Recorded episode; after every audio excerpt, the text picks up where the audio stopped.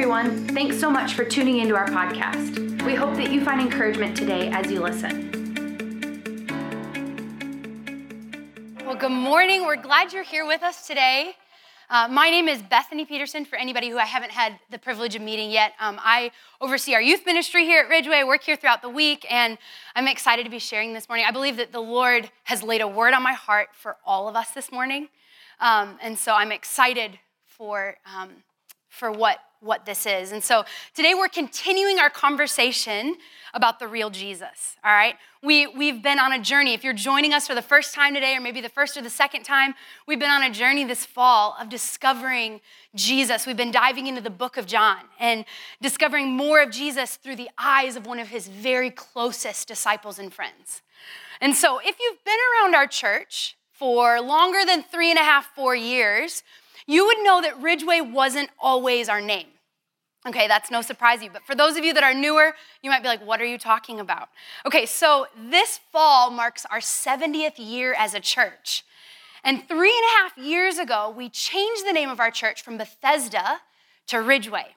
And it was something that we prayed about, and we felt the leading of the Lord in changing our name for multiple different reasons. One of which was to better connect with the community that we feel God has called us into, which is this neighborhood, the Carpenter Ridgeway neighborhood. And, um, you know, Bethesda is sometimes a hard word for people that don't understand the Word of God or haven't read the story of Bethesda. And so we kind of decided to change it for a few different reasons, but Bethesda is still very much a part of our DNA.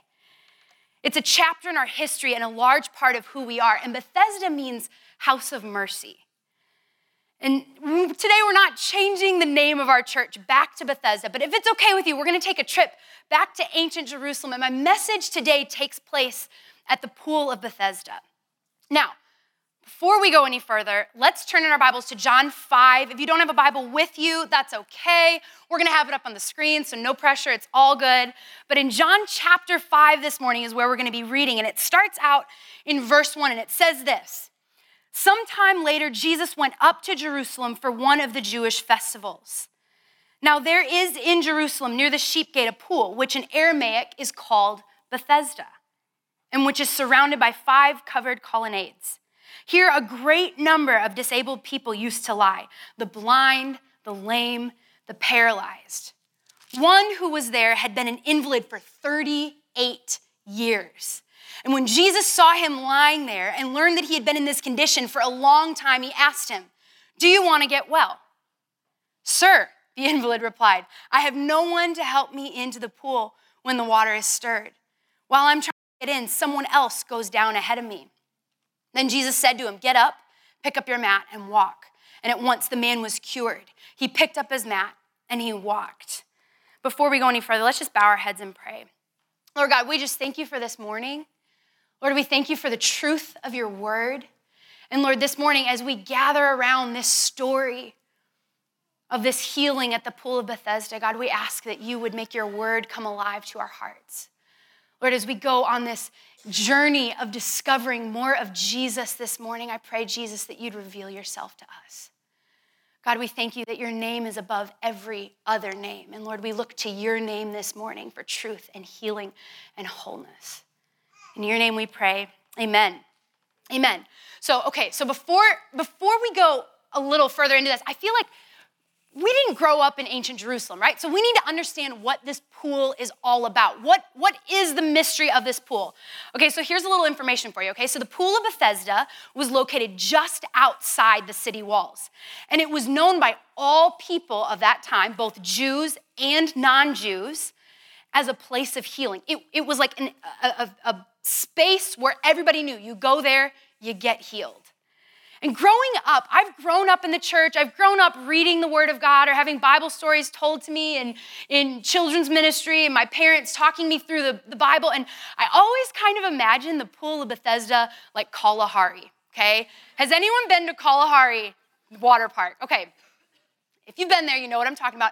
I mean, it's a place of excitement. Everybody's laughing, everybody's running around.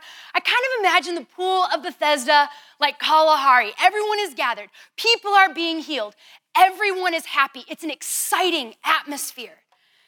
But as I begin to dive into this story and research a little bit more, I realized the Pool of Bethesda actually had a very very different atmosphere. You see, the pool of Bethesda was a place of healing, but there were, there were specifications for that healing. Sick people would come to the pool and they would wait by the edge and they would wait patiently and patiently for waters to be stirred because this is what the people of that time believed. The water was still. And they believed an angel would come down. They didn't know when it would happen, but an angel would come down and stir the water. And then the way it worked is the very first person into the water after the waters began moving would be healed, would be completely cured of any disease, of any ailment, of anything that was bothering them. All right?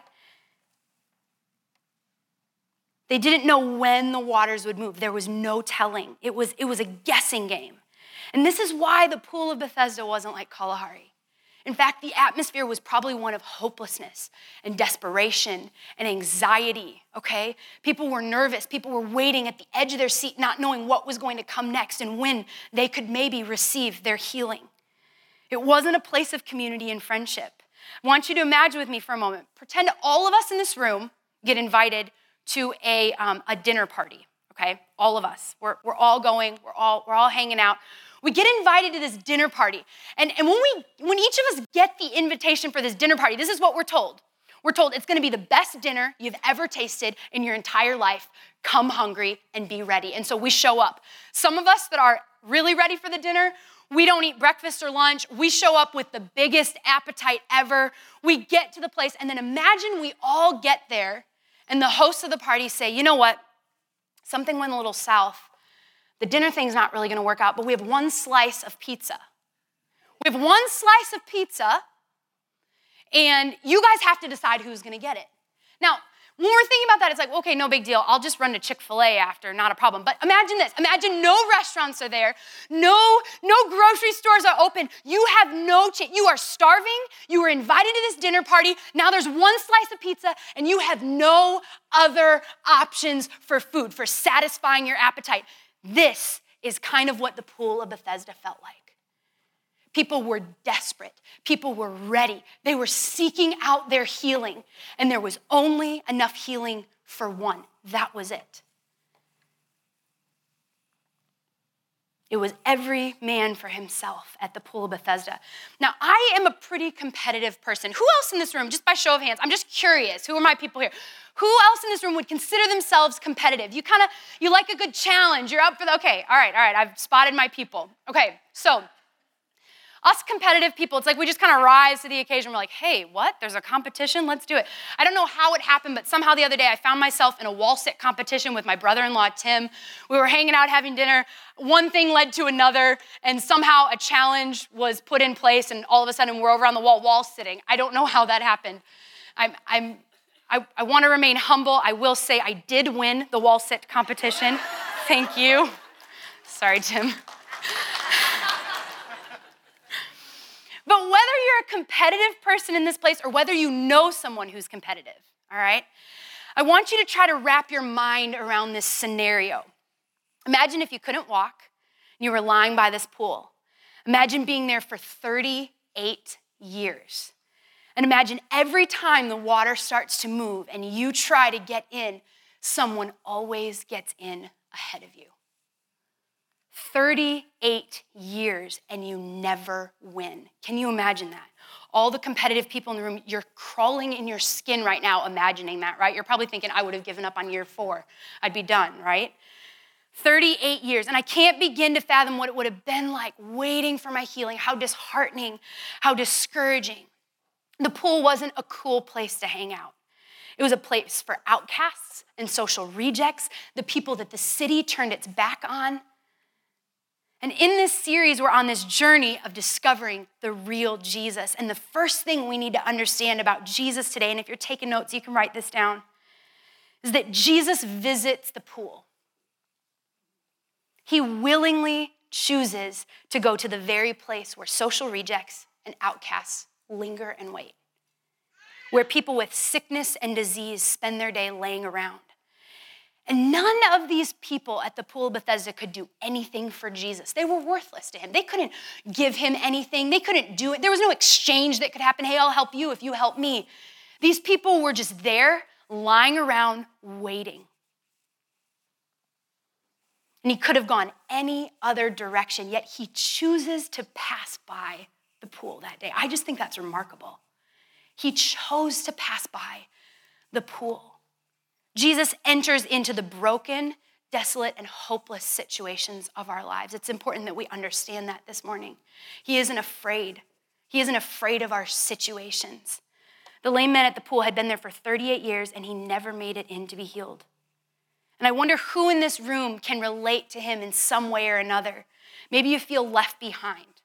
Maybe you feel alone. Maybe you're waiting, and no matter how hard you try, you can't get the healing. You can't get in first. Someone always beats you to the promise. And this is a painful place to be in, but today I want to remind you that you're not forgotten. Jesus sees you, just like he walked by that pool in the cool of that day and saw that man sitting there and bent down and began a, a, dialogue and a conversation with him. He sees you where you're at today. He sees you, he calls you by name, he knows you. And your situation isn't too far gone. So often we think we have this idea in our head, especially in like, I feel like in sometimes in, in our mind with churches, it's like, okay, if I go to church, I have to kind of clean up my act get, get set, look good on the outside, and then I can come in and act like I'm all put together.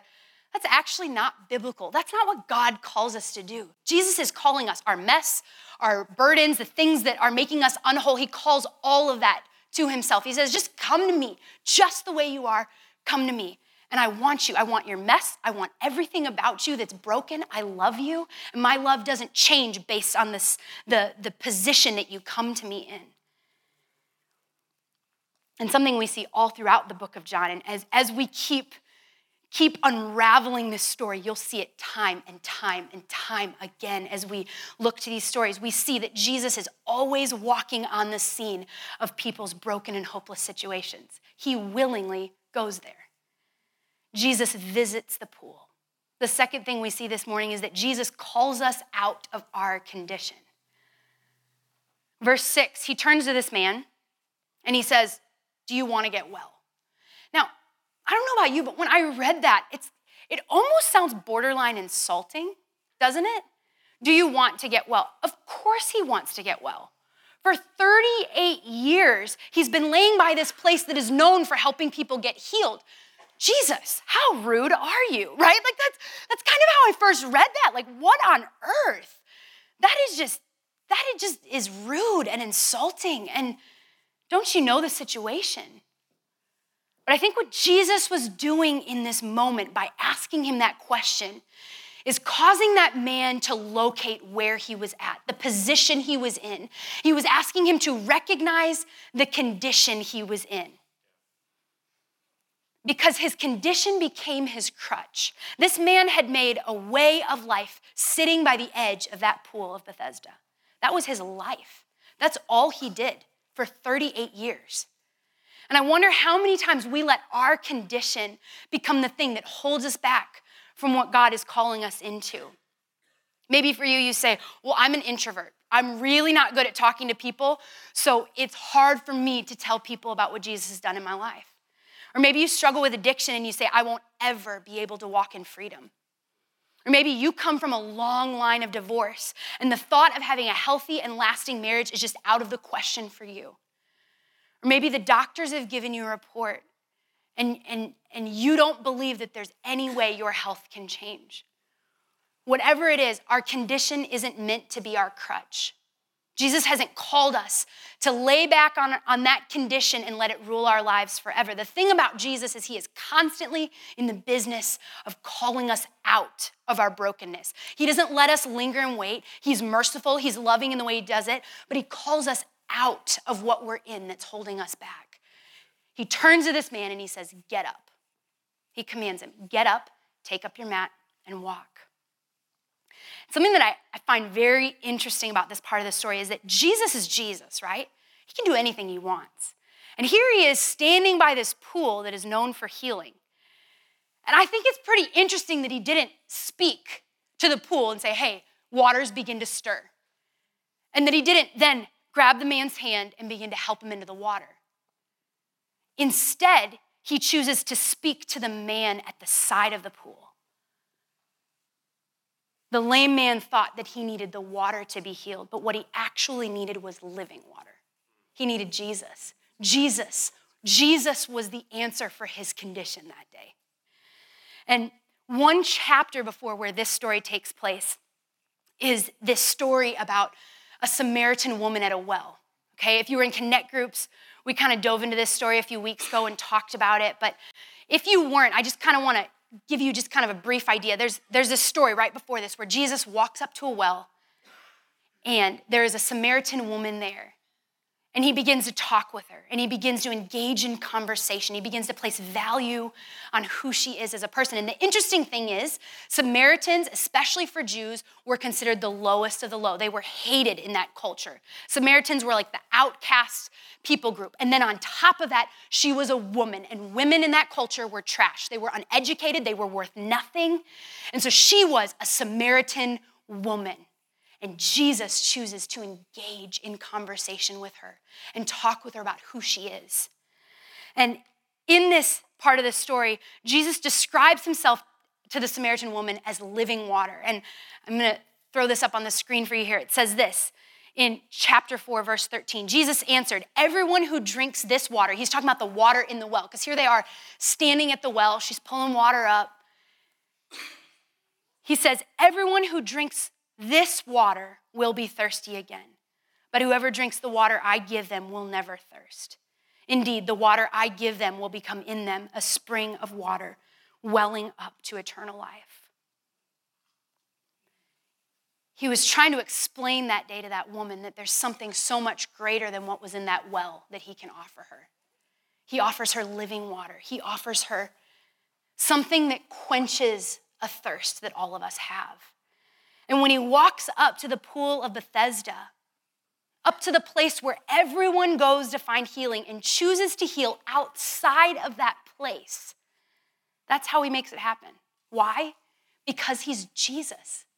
And he was showing that man, I believe, and all that would hear it, that he isn't confined to rules and guidelines. He lives outside the box of how it's supposed to be.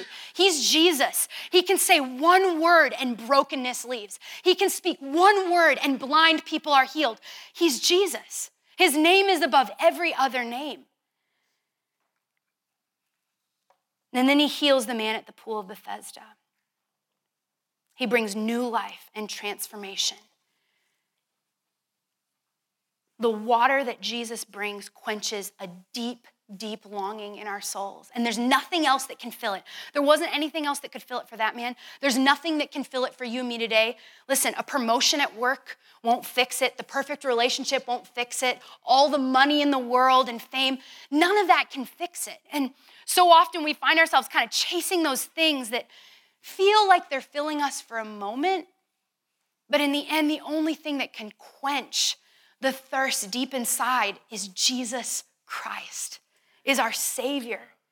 He's a life giver, He's a transformer, He's a restorer. And I love this definition, this word restoration the action of returning something to a former owner, place, or condition. Restoration. Now, this is why we believe so strongly in our Celebrate Recovery program here at Ridgeway. Because here's the thing, we all have stuff. Let's let's just like let's like cut the lie. Like we all have stuff in this room. We are all walking through stuff. We are all dealing with stuff. We are all carrying baggage or things in our life that that maybe need some tweaking. We all have conditions. And if we allow those conditions to stay where they're at, they become a crutch. And they keep us from walking in freedom and wholeness. That's why every Tuesday night our doors are open here at Ridgeway and we offer a space for your soul to find healing and wholeness in the one and only person that can make you whole, which is Jesus. So that's just a little shameless plug. You know, if you got hurts, habits, hangups, we all do. Tuesdays, every Tuesday, we're here from 6 to 8:30, and we would love to have you. No matter what your current condition is, it's not too big for Jesus to restore. Jesus calls us out of our condition. He doesn't leave us where we're at, He calls us out. And then the last thing here that we see about Jesus is that Jesus prioritizes people. In verse 9 through 11, it says this At once the man was cured. He picked up his mat and he walked. The day at which this took place was a Sabbath. And so the Jewish leaders said to the man who had been healed, It is the Sabbath. The law forbids you to carry your mat. But he replied, The man who made me well said to me, Pick up your mat and walk. For him, it was just that simple. The man that just healed me told me to do something, so I'm gonna do it, right? But the Sabbath in this day and age, it was an important part of their Jewish culture. We don't fully understand it in our culture because it doesn't hold the same importance, but Sabbath was important, okay? God set Sabbath, a day of rest, in place at the beginning of time when He spoke the world into existence. On the seventh day, He rested. And then from then on, He gave Moses this command that all the Israelites would take a day to rest, to Sabbath, to to not do work. And there were all these regulations for what you could and couldn't do on the Sabbath. And so it was an important day for these people. It was sacred, it was an important law to uphold. But the thing is, the law at this point kind of got in the way of people experiencing freedom. Those religious leaders were upset that the man was carrying his mat. And then when they found out that Jesus healed, they were upset that Jesus healed because of the Sabbath law. Yet Jesus still decides to heal on the Sabbath, anyways. He could have come back the next day. I'm sure that man was still going to be there. He was there for 38 years. I'm sure he would have been there the next day. And Jesus could have made everybody happy, observed the law, and said, Hey, I'll be back tomorrow. I'm going to heal you when it's the right thing to do, and then we'll be good, okay? Your healing's coming. He could have done that, but he didn't. He didn't. Why? Because people are always more important than rules and regulations and legalism. Go back that. In doing this, he shows that people are priority. Jesus broke the rules for the sake of love. And he showed that legalism didn't have a space where he lived. People are important. People are at the very forefront. I'm going to have the band come up I'm going to come on up and we're going to sing a song here at the end. But here's what I want to read to you. Many of us have heard 1 Corinthians 13. It's read a lot at weddings, it's the chapter of love. And I was kind of reading this this week, and um, I read it in a different translation, the, the Passion Translation, which is kind of a paraphrased creative way of saying things. And I just, I just kind of like the way the word said it in this translation. And so as I read this, we're going to put up on the screen. And as I read this, I want you to think about, in terms of love, the way Jesus loved this man at the pool of Bethesda. The way Jesus walked around showing love to those around him. And 1 Corinthians 13, 4 through 8 says this Love is large and incredibly patient. Love is gentle and consistently kind to all. It refuses to be jealous when blessing comes to someone else. Love does not brag about one's achievements nor inflate its own importance. Love does not traffic in shame and disrespect, nor selfishly seek its own honor. Love is not easily irritated or quick to take offense. Love joyfully celebrates honesty and found, finds no delight in what is wrong. Love is a safe place of shelter, for it never stops believing the best for others. Love never takes failure as a defeat, for it never gives up. I love that line love is a safe place of shelter. And love is messy. And love sometimes goes against the flow of how it's supposed to be, right? And if I'm being completely honest with you, sometimes I feel convicted in this area. And here's why I'm, I'm kind of a tasker. I like efficiency, I like getting stuff done the right way. And something that the Lord has kind of laid on my heart over the last year or so is that sometimes the task, the thing that needs to be done, the right way that it needs to be done, can sometimes take priority in my life over people. I don't, I, I struggle to pause sometimes in the moment and give the care to a person, show love to a person because we got to get to the next thing. We got to do that thing. And so that's an area, if I'm being 100% vulnerable, that's something the Lord is working in my life with. And I constantly have to lay that down and say, hey, God, people are always, always, always more important than my agenda, more important than the way I think it should be done. People are always priority. Jesus showed us that over and over and over again. There's a story in the Bible where Jesus just found out that one of his closest friends was beheaded and killed. And he's going up to this mountainside to spend time with his father because he is broken and discouraged and really feeling it. And this whole crowd of people comes to Jesus and they're like, hey, hey, hey, rabbi, teacher, teach us, be with us. They just want to spend time in his presence. In that moment, Jesus had every single right on planet Earth to say, you know what? a really important person to me just died. I'm actually going to need a minute. I'll be back to feed you later. And he could have walked up the mountain and left. And I think we would all be like, yeah, fair, fair, Jesus, that was fair. But instead, Jesus is constantly interruptible. He pauses in that moment and says, hey, you know what? You are valuable. You, all of you, you giant crowd of people that want my attention, you are valuable and I love you. I love you more than life. That's Jesus. That's the way he lived, that's the way he walked. So, a question that I have for myself, and you can ask it to yourself too, is Does love have the lead in my life?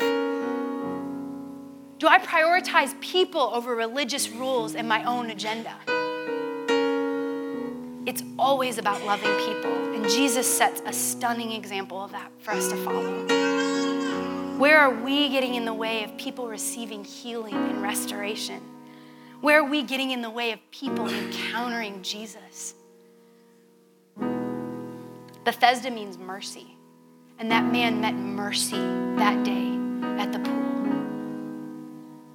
He was offered a living water, a water that would never dry up, a water that would forever quench the deep longing in his soul because he encountered Jesus. So, who is the real Jesus? He enters into our pain.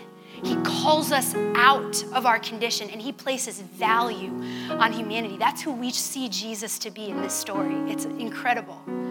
So I ask the team to lead us in this song. If you will just stand with us. We're just going to worship here for a minute and I'm just going to come back up. I want to pray for you, but let's worship to this.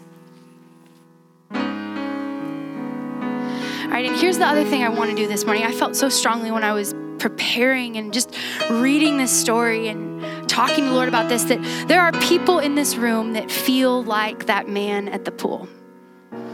It might not be 38 years that you've been waiting for your promise, but one way or another, you feel alone, you feel forgotten, you feel unheard.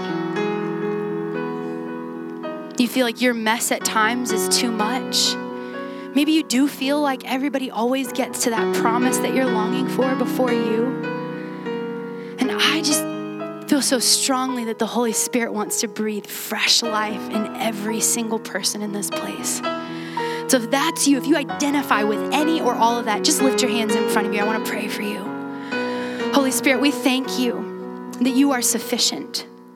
We thank you that you are enough for every area of our lives, that you are enough for every bit of brokenness, for every bit of confusion, for every pain, for every longing, for every feeling of being forgotten. You are enough.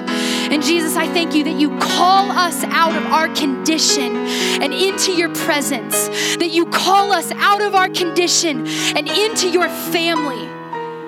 Lord, right now, for every person, that has their hand lifted, I pray, Lord, that you would fill them afresh with your presence. Lord, I pray that you would enter into the deep places of their soul that are hurting and alone and feeling broken. And God, I pray that you would bring a fresh, fresh anointing of your presence, God. Lord, I thank you that when we have you, we have everything we need. The lie of the world is that we need a number of different things to make us happy, but the reality of truth is that Jesus, when we have you, we have everything we need. We have absolutely everything. And Lord, that means that if things don't go right on Monday morning tomorrow, and if things aren't exactly what we expected a year from now, and if 38 years from now we're still lying by the pool waiting for that one thing to happen, you are still good enough, Jesus.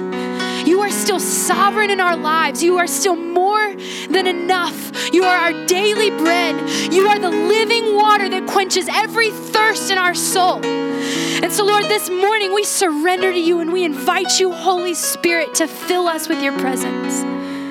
to fill us afresh, God. Thank you, Lord, for who you are. Thank you that you're good. Thanks for listening to our podcast. For more information about our church, check out our website at www.ridgeway.church.